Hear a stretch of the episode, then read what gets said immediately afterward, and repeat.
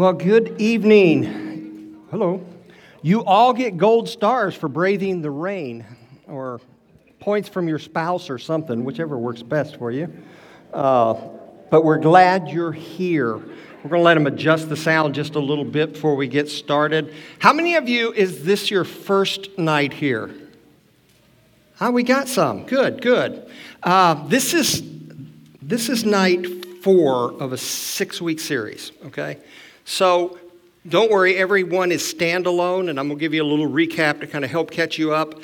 But if you want to catch up and hear what you've missed, or if you want to go back and rehear something, go to, again, I hate shameless plugs, but go to my website, go to bretlegg.com, and up in the right hand corner, there'll be a resource tab.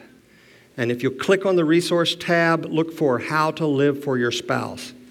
And there, all, you'll find all the audio there. And uh, you can catch up. Matter of fact, if you go there, if we did any handouts that night or any homework sheets or something that night, they'll be there also. You can download them from there. So uh, hopefully that will kind of catch you up. We've got tonight and two more nights to go on this and then we're going to move on to something else. But let me give you a quick recap if you weren't here. Week one, we started this series called How. Everybody talks about how to live with your spouse. I need to learn how to live with my spouse. That's the wrong question. That question's too short sighted.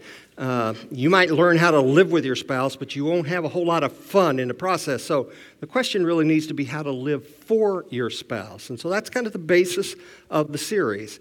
And so the very first night, we talked about this. We said if you want to live for your spouse, husbands have to lead like the king, not like a king. You can't lord it over your spouse. That will get you in trouble. Trust me, it will get you in trouble.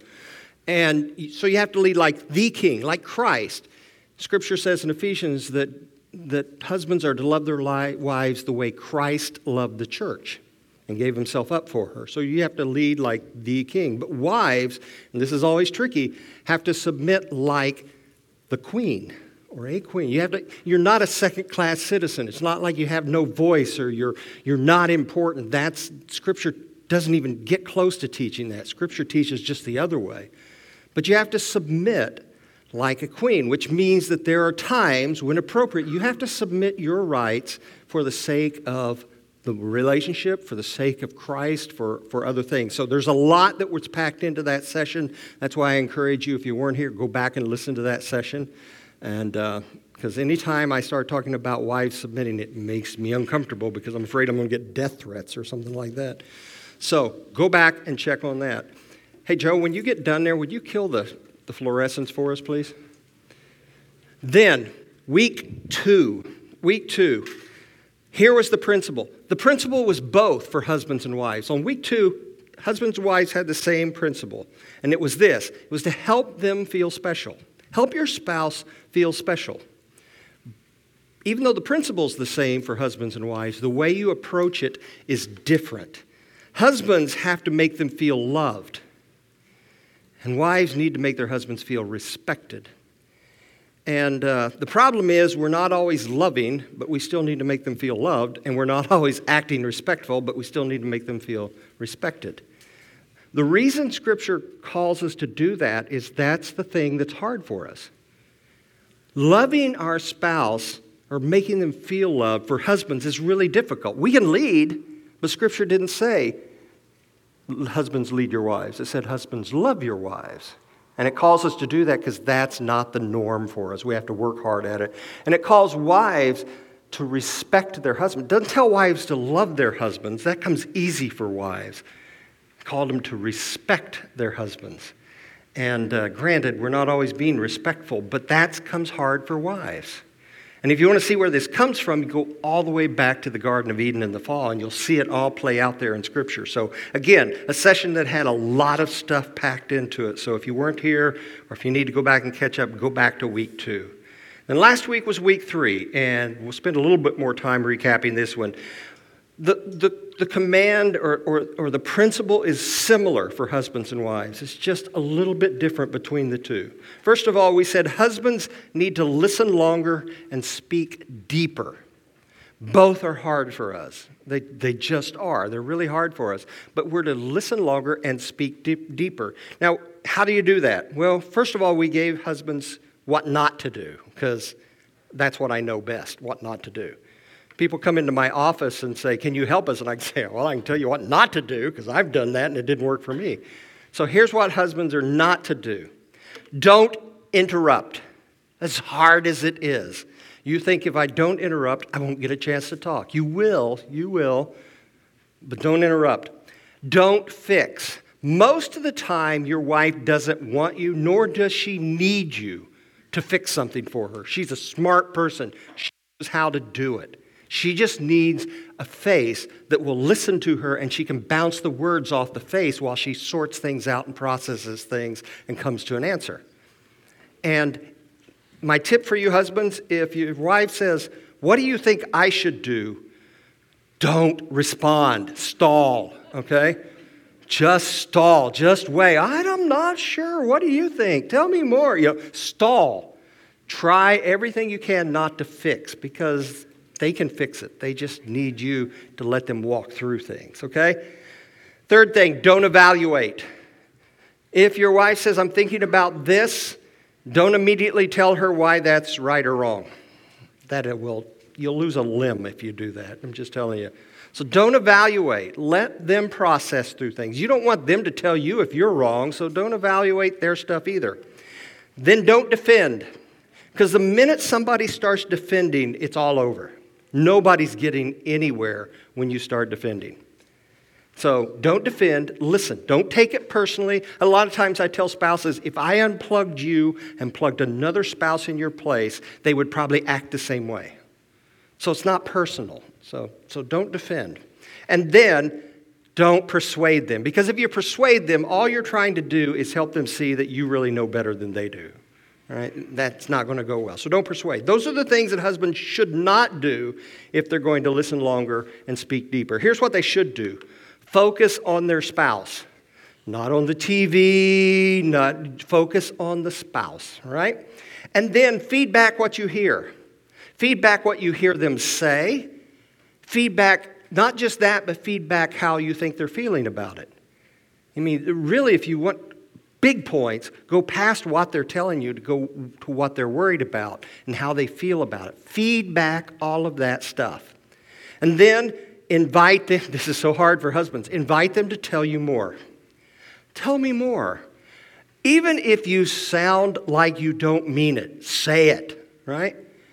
Because the more you hear, the more they talk, the more they'll fix it themselves. They'll work it out themselves. They'll sort through it themselves.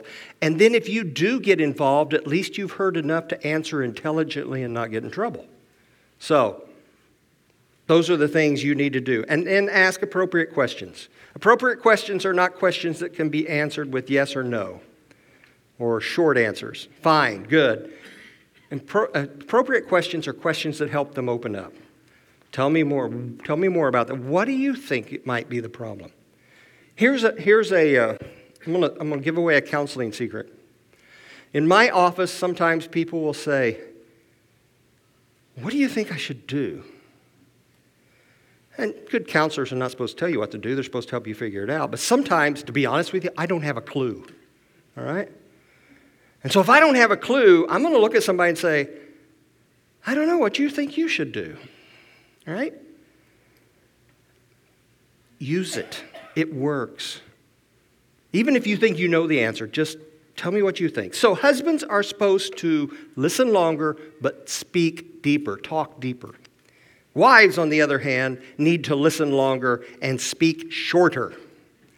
Speak shorter. Because uh, if you don't, you lose us. You, you lose us. Here are some things that wives can do to help with that.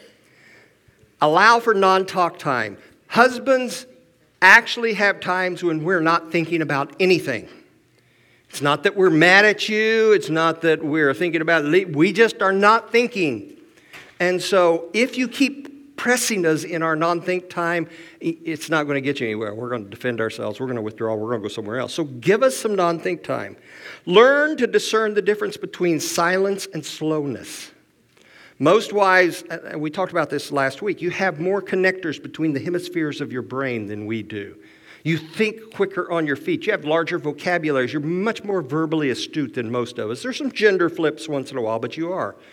And so when you ask something and we don't immediately respond, it doesn't mean that we're ignoring you or we don't want to talk to you. It just means we have to have some ramp up time, okay? We need a longer, slower on ramp to do that. So give them time. Just wait them out and, and let that happen. Then, watch your timing. I told you last week you should not be discussing anything of major merit after 9 or 10 o'clock at night. You just, it's not going to go good. It's not going to go anywhere. And then if you're one of those people that you should not, you think you shouldn't go to bed angry, then you're not getting any sleep, right? Um, I don't believe in that, never go to bed angry. I think sometimes things won't get solved as quickly as you want to, and you just have to call a timeout, shelve it, say, you know what? Rather than draw blood, let's just park this for a little bit and we'll try it again tomorrow. So, watch your timing. If they're upset, if they've had a bad day, you may need to talk to them about it, but don't hit them right then and there. I came home the other day, it's been a really rough day, had really hard counseling, lots of issues and stuff, and everybody needed something from me. And I walked in, and the first thing my wife said is, Have you called this place? Did you do this? Have you done this? And I just did not handle myself well.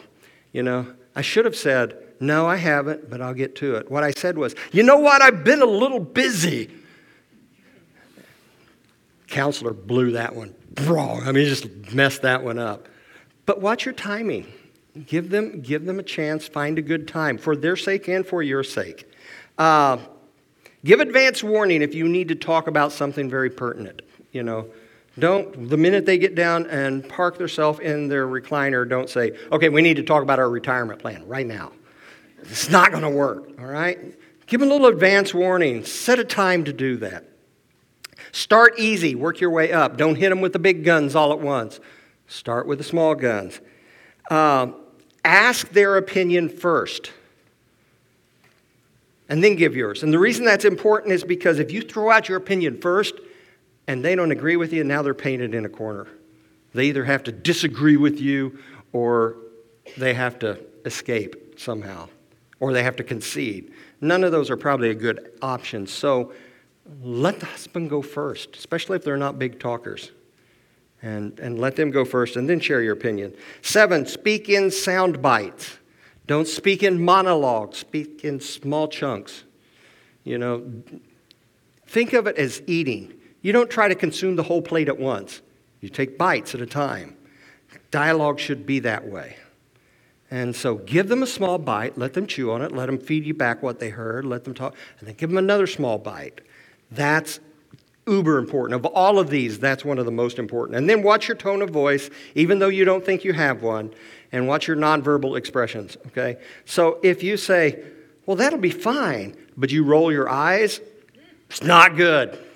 It's not good. If you say, well, yeah, sure, that'll be fine. That's not going to be good either. Got to watch your tone, watch the nonverbals, okay? So that's a quick rundown. And then we said that both husbands and wives, they both need to move past cliches, past simple dialogue into deeper dialogue. We'll talk some more about that in a minute. So anybody do the homework? Remember the homework last week for husbands, you were supposed to decide which was going to be the hardest for you, listening longer or speaking deeper, and then you're supposed to practice on that. And wives, we're supposed to look at which is harder, speaking, listening longer and talking or talking shorter. So one of those you were to pick out and, and give it a run. Did anybody do that? Everybody was afraid to, right? Right? You need to try that. You need to try. Don't tell your spouse I'm doing that, okay? Because that just sounds like you're asking for a pat on the back. Don't tell your spouse you're going to do it. Just do it and see what happens. Do it for a week. So if, if I'm having trouble listening longer, then for one week, I need to focus on how long can I listen. Or if I'm having trouble speaking deeper, if I'm just telling my wife these short one word sentences, I need to work on that. Just do it for a week, see what happens, okay? All right, let's move on to tonight. Tonight is a session that deals with everybody's favorite conflict conflict. So we're going to go here. We're going to talk about conflict. And so since we're going to go there, let's just go there all the way. Tell me how you feel about conflict, especially conflict in marriage. How do you feel about it? Hate it. I'm with you. I hate it. Nobody jumped in and said they love it. Does anybody really? I, I, mean, I know people that really like conflict, but ah, you just got ratted out right there. Yeah, yeah, yeah. I'm, I'm going to bail you out here in a little bit. Hang on, okay? So, yeah, most of us don't like conflict. Uh, you know, we we just don't. And where did we learn this not liking conflict thing? I mean, we, it, we just don't like conflict, but we learned that somewhere. Pardon? Growing up. You learn it from your parents. Sometimes you learn it in marriage because you try to have conflict and it goes south on you and gets you in big trouble and then, then you start avoiding it. We, we learn it from somewhere. Now, how many of you would say, my wife and I handle conflict differently? Yep. Some. yeah, some people should be voting, I think. Yeah, we typically handle conflict differently, partly because of the way we were raised. We were raised differently. Uh, and, and sometimes it's what we've been taught about conflict. Uh, we tend to do it differently. And so that's why we need to talk about it, because we tend to conflict differently in marriage and it creates conflicts. So tonight, the message is the same for both husbands and wives, and this is it. Not disconnect in conflict, which is what we usually do, but to connect in conflict. This is what we both have to learn. Even though if we approach it differently, we've got to learn to connect in conflict rather than disconnect from conflict. So, let's start with defining it. How would you define conflict? Which sounds kind of simplistic, doesn't it? But how would you define conflict? Opposing opinions. That's a good way to define it. Someone else? Yes? Inflexibility. Inflexibility. These are good. Someone else? Yes? Anything that takes peace out of the environment. Anything that takes peace out of the environment, then my kids are conflict. Yep. Yep, yep they are. A lot of times, yeah. Someone else want to take a stab at defining conflict? someone told, I asked this question one time, and someone says, I can define it for you. It's me being right and her being wrong. Fortunately, she wasn't in the room at the time. So here's a, here's a definition of conflict conflict is the result of two or more differences coming together and seeking to occupy the same space and time. Sounds a little scientific, but it's two differences that are put together in the same space and time. And you got to figure out what to do with them. When I do premarital and a couple sits down and I say, What do you want to get married? Invariably, I hear, Well, we're just so much alike. I try to restrain myself from saying stuff like that, but yeah. Yeah, because we think that until we get into marriage and we find out we're different in a lot of ways. We're different in our beliefs. We believe different things. We're different in our views and how things work, different in our ideas. We're different in our approaches to things. We're different in our needs. My wife and I played volleyball together on the same team one time. That was it. Can't do it anymore. You know, we, if, if we're going to paint in our house, we have to paint in separate rooms because we approach it differently. Uh, we're just that different. And my wife and I are almost 180 degree opposite in, in almost everything. Uh, and so this is why you have to deal with conflict. So, with all of that in mind, what do you need to know about conflict? There's two things you need to know about conflict. The first is that this conflict is inevitable. It's inevitable because husbands and wives are inherently different. And, and they're different in so many ways. We're different in biology. We have different hormones. We have different plumbing. Our brains are wired different. We are different in biology. We're also different in upbringing. My wife was brought up completely different than I was. We are different in, in socialization. Our society tends to, even with all the equality we talk about, we still tend to treat the genders differently. And so we're socialized different. We're different in personalities. Uh, my wife is a glass half empty girl. Actually, she's, there's no glass. That's a girl she is. I'm a glass half full. Most of the time, the longer I live, the more I lose some of that. But our personalities have been different from the start. So, this is why conflict is inevitable. But it's not only inevitable, it's necessary. Most people go into marriage trying to figure out how they can do anything they can to avoid conflict, to not make it happen, to have a conflict free marriage. That is the most boring thing in the world. Not only that, but you won't grow. You need the conflict to grow. You see that again right after the fall in the book of Genesis. You see the conflict and you see the differences. And, and if my wife is not different from me, then how will I ever grow and change and be shaped? Same way with her. The old story about opposites attract, opposites attract until you say, I do. Then opposites aggravate. That's how that works. Because dating works under one set of rules, marriage works under a different set of rules. And, and we need the, the inevitable conflict because it's necessary for us. I found this this morning. I was actually surfing some social media and came across this, thought this was perfect. The aim of argument should not be victory, but progress. That's true in marriage. When you conflict, it's not because somebody's right and somebody's wrong, or somebody needs to win and somebody needs to lose. It's not because there's something wrong with your marriage. It's progress. When you learn to do this and do this well, it's progress. Here's how Scripture puts it Proverbs 27, verses 5 and 6. Better is an open rebuke than hidden love.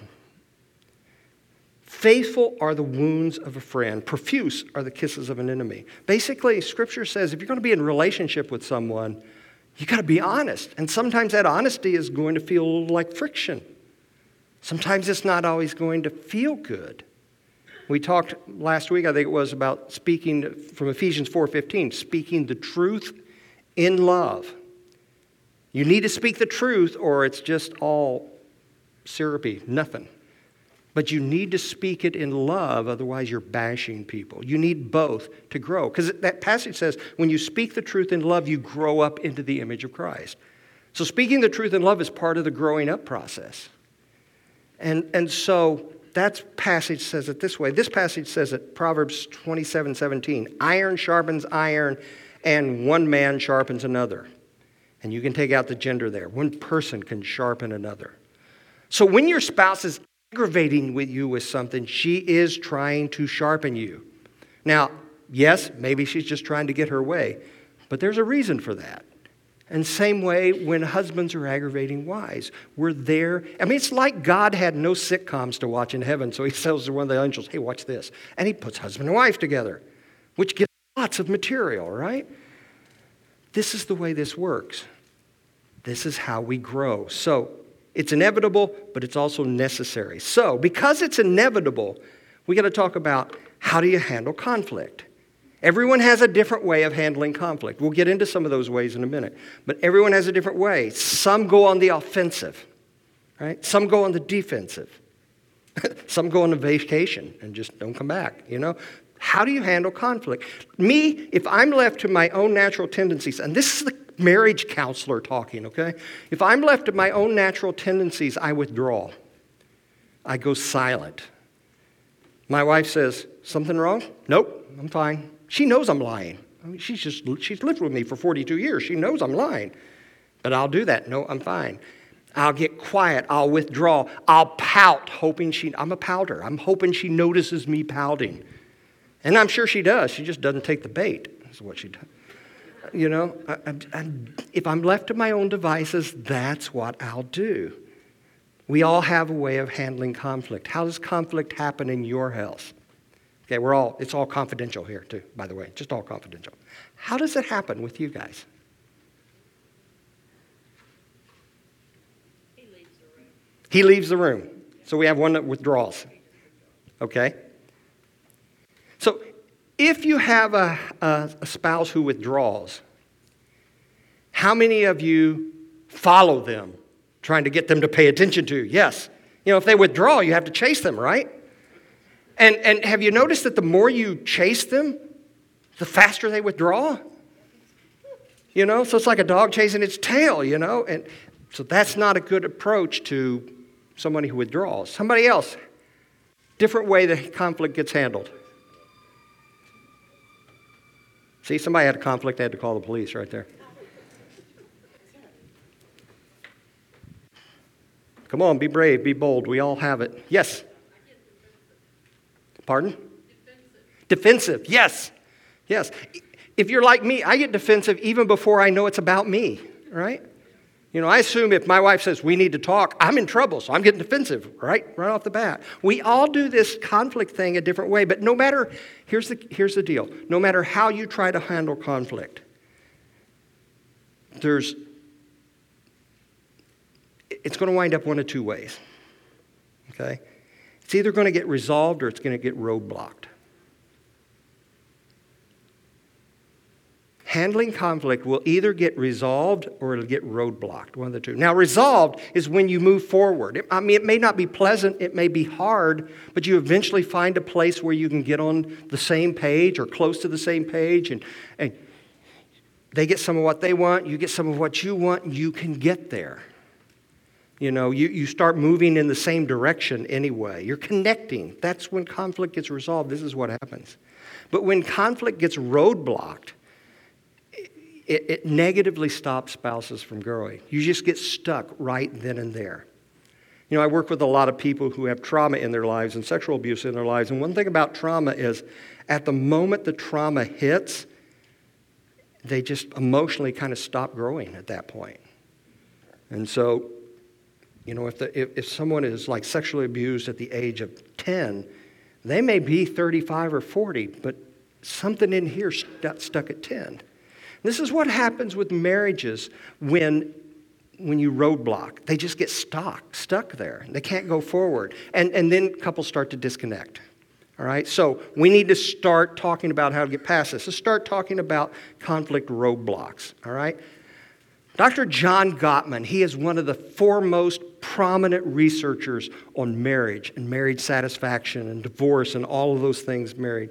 And here's what he said. He said the prime predictors of marriage, uh, excuse me, the prime predictors of marriage failure is not if a couple has conflict. The prime predictor of marital failure is when those conflicts do these two things. When they're not handled well or when they're not resolved. It, it's not the conflicts in marriages that submarine them, that blow them up, that end them. Everybody has conflict in marriage. It's normal. It's part of marriage. It's how we're wired. Have people come into my office and talk about we have conflict in our marriage and we're just not getting along. And I'll say, join the club. It's normal. It's natural. It's how it works.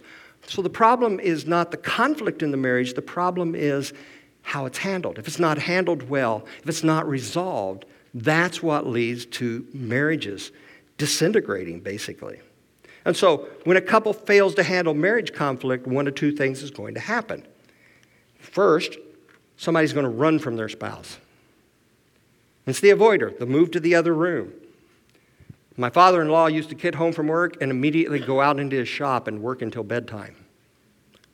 It's not just because he liked to work. I mean, we, we run from our spouse. It's an attempt to avoid conflict. It really is. It's an attempt to avoid conflict. Uh, talk to me about how spouses can run from conflict. How does that work? How have you seen it work? Stop talking. Just stop talking. Turn on the TV. Turn on the TV. Yes. That's a good trick. On computer or on a tablet or on a Game Boy or on something. Yeah. Okay. Hobbies. Hobbies. Yep. See, there's a lot of ways we can run from and disengage. There really is. Uh, you know, I need to call work. No, you don't. You know, there's, there's just a lot of ways you can do that. We wind up being ostriches. We stick our head in the sand, or we become yes people. Some of us will agree just to end the conflict. It's not because we like the answer, it's not because it's what we want to do. We just don't want the conflict. Consequently, when somebody says, Where do you want to go to eat? we say, I don't care, anywhere, wherever you want, you know. I think we should do this. Well, I really think we ought to do, yeah, but if we do that, and you go, okay, yes. So you become a yes person. Or you become a dodger. You dodge the conflict. You do whatever you can to dodge the conflict. When I was uh, growing up, I was not athletically inclined, as you can probably tell. I, I had no athletic ability at all, zero. All my skill and, and coordination went into my hands because I was a guitar player, but as far as sports, nothing. So in high school, dodgeball was torturous. It was because I was a good dodger. But you know what happens when you dodge long enough? You're the only one left in the game with about 15 guys throwing stuff at you. You can't dodge forever. And it's the same way in marriage. So we run from things like that. And wives, I need you to know this. I need you to know this. Most husbands fear slash hate fighting with their wives, and they'll avoid it at all costs if possible. While wives hate it, they tend to wade into conflicts because they want to get it solved. They want to restore the relationship for the sake of the relationship. And there can be a, a gender flip in your marriage. There's a bit of one of those in my marriage. But realize that when they're running from conflict, it's not necessarily because they don't like you. They just don't like to deal with conflict to someone of whom they are so vul- with whom they're so vulnerable. So, just a side note. Okay, so one of the ways we tend to work with conflict is running from our spouse. The other way is running over our spouse. Running over our spouse. Uh, this is an attempt, this is, this is still an attempt to avoid the conflict. It really is. But this plays out more like this you become the lawyer, you try to out argue them. All right? Or you're the soldier, you're going to take ground, right? I don't care how many people have to die, we're taking the ground, right? Or you become God, you know, where it doesn't make any difference what you say. I'm right. I'm just right. You know, it's just, it's still an attempt to avoid the conflict but it's an attempt to squelch it rather than run from it. It's an attempt to squelch that conflict. So, both running from your spouse and running over your spouse, they will keep you stuck. Remember, we talked about this like last week. This is the depth of conversation, starting at one and going down to five. If you want to deepen a conversation, here's how it works. You start with cliches. How's the weather? You know, it just simple, mindless stuff, stuff you could tell anybody without thinking. And then you move to facts, which is what happened today, who's picking up the kids, who needs to go get the groceries. Uh, facts, they're, they're kind of functional things. That's all well and good. Nobody loses any blood in that game. But when you get to number three, when you get to opinions, that's where you start to show your differences. And, and that's where you stick, stick your toe in the water of conflict. And so, what happens is if you don't handle that well, you bump back to cliche and facts. And so your whole marriage is in the shallows when it comes to communication. But if you can work past this opinion piece, which has a lot to do with conflict resolution, then you can get down to sharing feelings, you can get down to sharing needs, hopes, dreams, all of those things. So, running over your spouse or running from your spouse will not get you past number three. So, we got to talk about how to do that. So, here's how marriage disintegration happens. Marriage disintegration happens, and it's kind of progressive. Can be out of order sometimes, it's kind of progressive. Starts with withdrawal, like we've been talking about. Uh, you, you just withdraw. Sometimes you withdraw physically, go to another room, go to another place, go for a drive, go to work. Sometimes you withdraw kind of emotionally You just check out. You know, you stare at the screen and go, yeah, uh huh, uh huh, uh-huh, but you're not connecting. You're just checked out emotionally. You check out relationally. You're sharing the same house, but you're more like roommates than you are spouses. Starts with withdrawal. And, and basically, this is stonewalling. This is shutting somebody out. And that's infuriating. If you want to talk to your spouse, get something solved, work on something, and you get stonewalled, it's infuriating. But if this goes on long enough, it leads to escalation. That's where internally, you may not say it, you may not show it, but internally your frustration is building. The hurt is building. The negative attitudes build up. It kind of builds up internally, and your spouse may get a clue. They can probably read you fairly well, but, but you don't try to let it out. And here's what happens if it doesn't come out, you pop a blood vessel or you blow, one of the two, right? Which means that if you don't handle the escalation well, you wind up here in invalidation. Invalidation is when you start becoming more vocal, becoming more outward with it. You start belittling them in, in, in subtle ways, in small ways. Sarcasm comes into here. This is where sarcasm gets used a lot. You start becoming dismissive or dismissing, or you diminish the other person's input or their ideas. They tell you something and you go, well, that's stupid. You've got to watch that. Gottman says that when you start using terms of contempt, it, it, it's one of the four horsemen of the apocalypse. It, it's, it's like you're coming in on ER. it's awful when you start using those contempt words. And uh, here's what Scripture says about those words From the fruit of his mouth, a man eats what is good but the desires of the treacherous is violent. Whoever guards his mouth preserves his life, and he who opens wide his lip comes to ruin. This is the importance of the words you use in marriage. It is extreme. I, I find it incredible that parents will teach their kids not to call their siblings names, but they'll call each other names. Even something as, you're so lazy. Now, they may be, okay? They may be lazy. I see that a lot. But when you do that, you have just gone to invalidation. You, it's not even sarcasm, you're just calling them names. My cardinal rule in marriage marriage counseling is there is never, ever, ever a reason to call your spouse a name. There just isn't. Now, I know some of you have these playful pet names, and, and, and you do that as kind of a little bit flirtatious, a little bit kidding around. I'm not talking about that. There should never, ever, and if you call your spouse a name or you say something derogatory and then you go, oh, come on, I was just kidding, that's even worse. That's even worse. That's crazy making. So you have to watch your mouth when you say it. Listen to what this proverb says Proverbs 18 21. Death and life are in the power of the tongue, and those who love it will eat its fruits.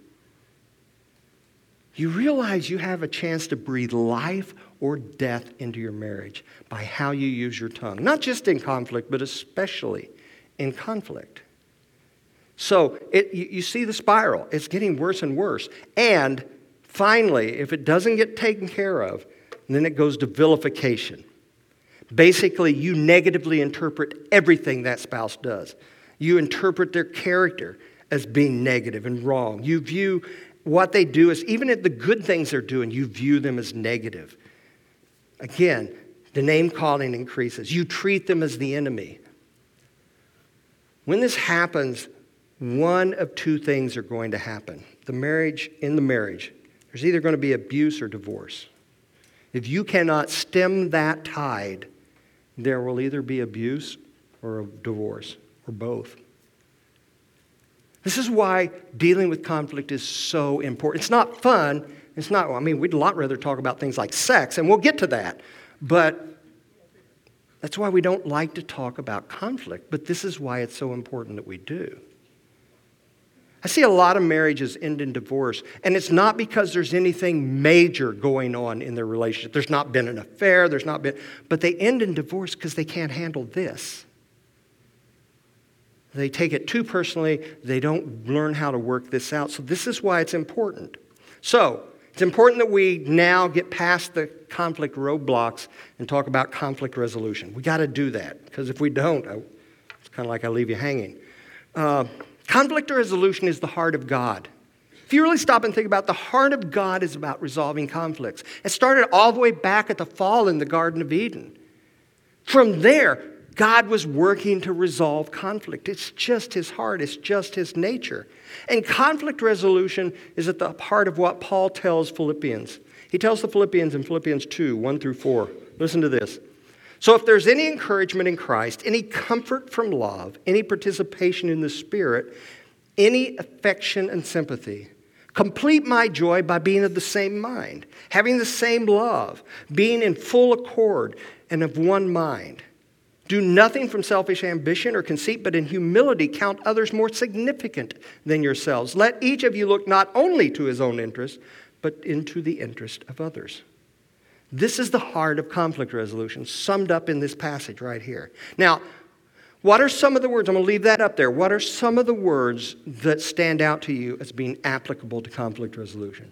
Just cherry pick them out of that verse. Say it loud. Humility. Humility. Yes, Start with the hard one. Look at their interest. Look for their interest. And, and, and, I like the clarification. It doesn't say you can't look for your own interest, but it says don't just look to your own interest, but to theirs also.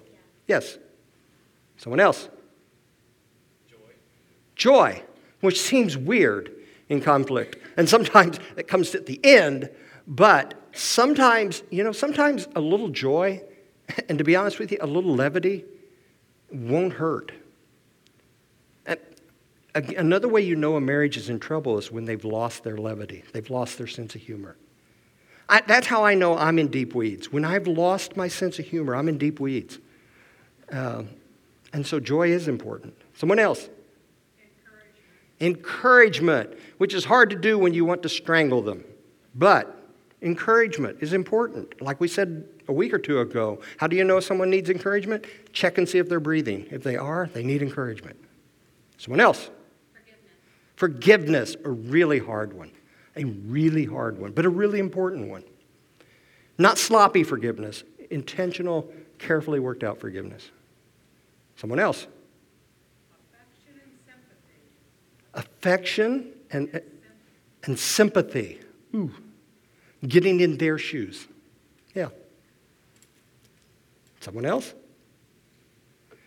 You've kind of hit most of them, but there's a list of them encouragement, comfort, love, participation, affection, sympathy, being of the same mind, full accord, one mind, nothing from selfish ambition, humility, count others as more significant, not only their interest, but your interest, but theirs.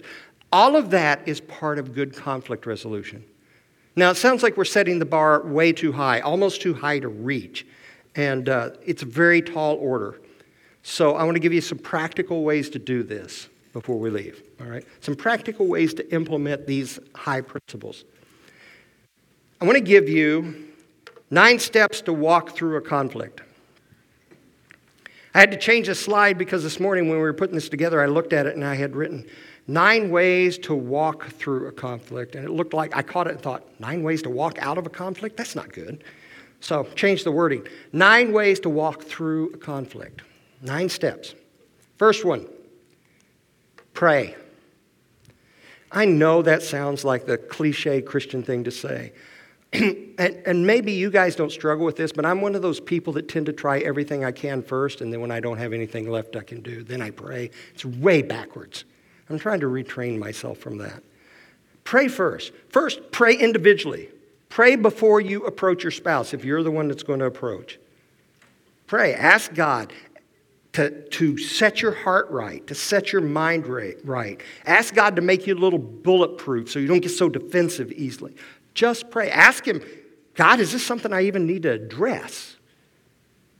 Is this a hill that's really too small to die on? Should I just let this one go? Pray individually. And then pray corporately. And I know you might not feel like praying with this person. You may feel like smothering them in their sleep. I get that. But it's hard to be angry with someone you're praying for and praying with. It really is. It takes the sting out of it. So, pray individually, pray corporately, pray and ask God for His approach and His solution. Not yours, but His. And you may find that not only is it a completely different way to approach it, but you get a completely different result. Listen to this word from Romans 12, 16. Live in harmony with one another. Do not be haughty, but associate with the lowly. Never be wise in your own sight. So he tells us to live in harmony with one another, and then he tells us how to do it. Don't be haughty. Keep your humility. Don't be wise in your own sight. Be willing to associate with someone even if you think they're not right. These are, these are ways that you can address. So you pray. Then address it. Address it. Don't put it off and hope it'll go away. That's one of my favorite tactics. If I just don't deal with this, it'll go away. It won't. Address it. Address it in the moment if possible. Now, if it's really heated or the timing's not right, you might not be able to address it in the moment. But if not in the moment, as soon as possible. Keep really short accounts. And, and here's why this is important. If you deal with it in the moment, if possible, again, it's not always possible, but if you deal with it in the moment, you deal with it before everybody's emotions start to elevate. And then it just becomes a problem you're working out. But if you don't deal with it in the moment, then everybody gets invested.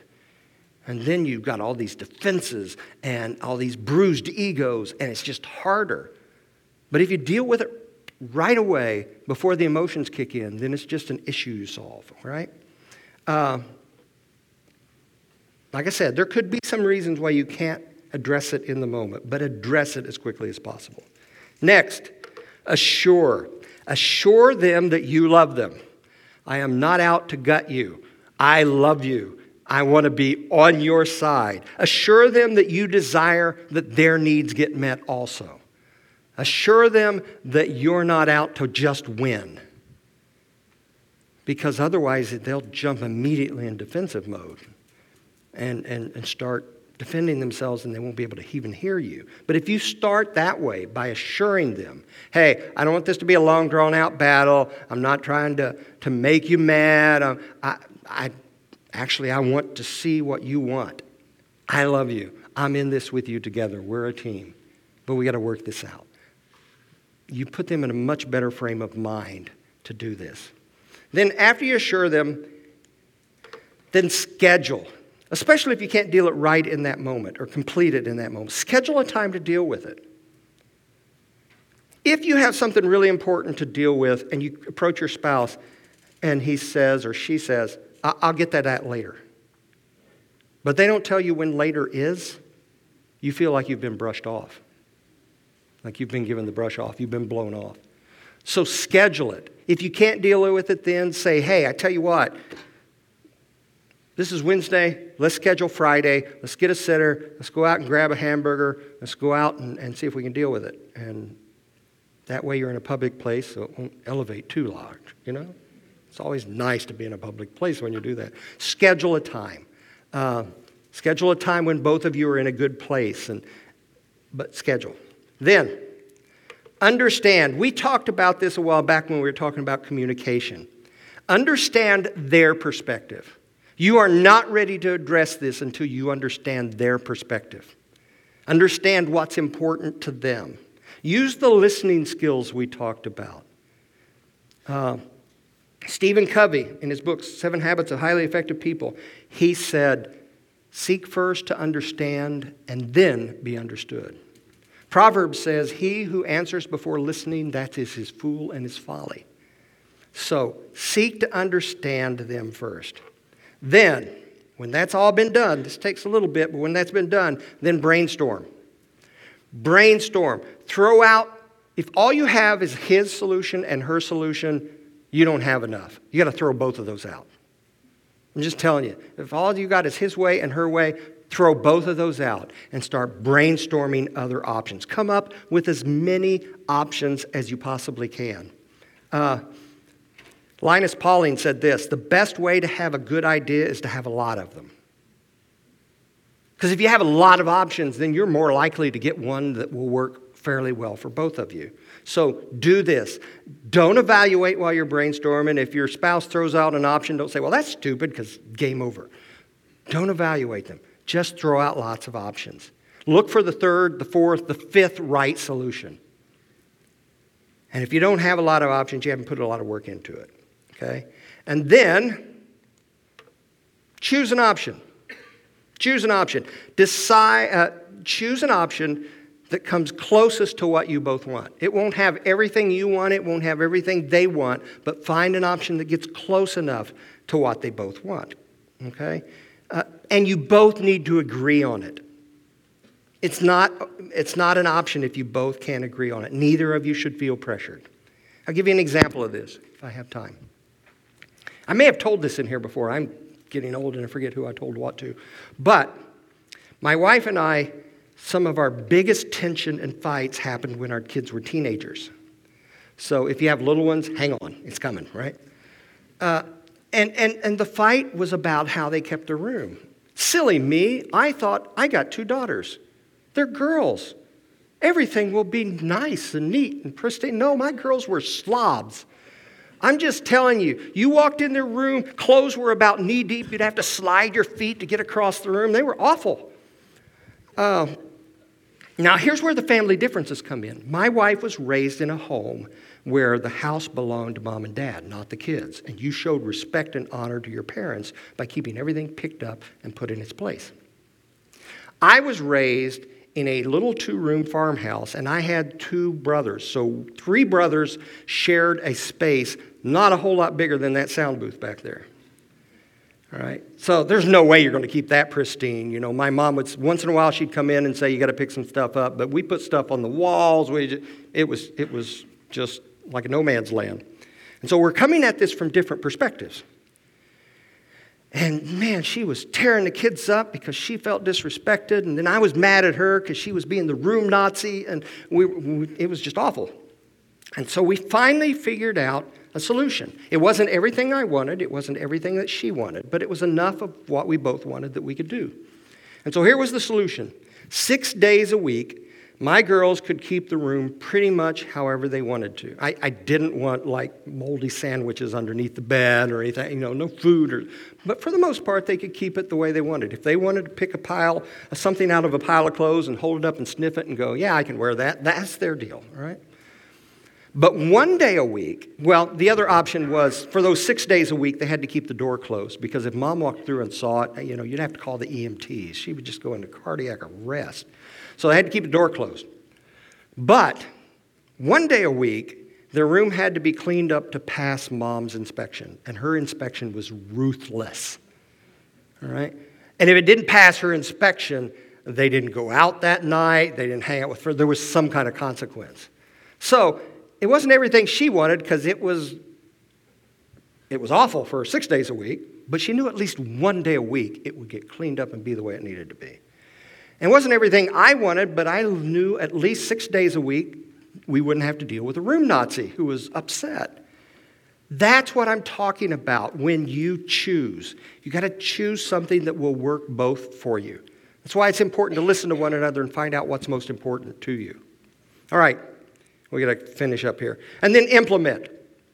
Whatever you choose, then implement. Decide what you're going to do, decide when you're going to do it, decide how long you're going to do it, and then do it. And then finally, you have to evaluate. You have to say, you have to come back out after a certain period of time, a week, two weeks, a month, and say, okay, how did it work? And then you may tweak something here and there to get it a little bit better for one or both of you. And then you re implement and try it again. This is how you handle conflict. Conflict is not personal, it's just a problem to solve. And if you can get that in your head, this is just a problem we have to solve. I had, I, my wife and I saw a counselor a few times when I was in, when I was in grad school studying marriage and family counseling. Ah, talk about eating humble pie. But, but I'll never forget what they told us. This wise counselor said, Remember, people are not the problem. The problem is the problem. I've never forgotten that. People are not the problem. The problem is the problem. Don't attack the people, attack the problem. And this is a way of doing that. Okay, quickly, questions, feedback, throwback, disagreements. Y'all are way too easy and you want to go home. All right, here's what I've got I have cards with those nine steps on them. So here's your homework this week. I want you to pick something that your wife or your husband and you have disagreements about. Don't pick something big, okay? Don't go nuclear right off the bat. Something small, something easy. And then I want you to try to walk through these nine steps and see how it works. Start small, start simple, work your way up, okay? Let me pray for you, then come up and grab the cards. They're small, you can stick them in your pocket. And, uh, and I'll ask you next week, how did it work for you? So be ready. I'm going to check on your homework. Father, thank you for this time together. Thank you for these in this room. Thank you for people who want to know how to do marriage better, how to pass that on to other people, how to improve this situation. Because our world is struggling when it comes to marriage. And because we're struggling because it comes to marriage, our society is struggling. And it all goes down the tube. So help us make a better impact in this way. I pray, Father, that you would help people with this homework and show them what you want to do in their marriage, even in the smallest of disagreements. And we ask for this in Jesus' name. Amen. Thank you all. We'll see you next week. We got two more of these.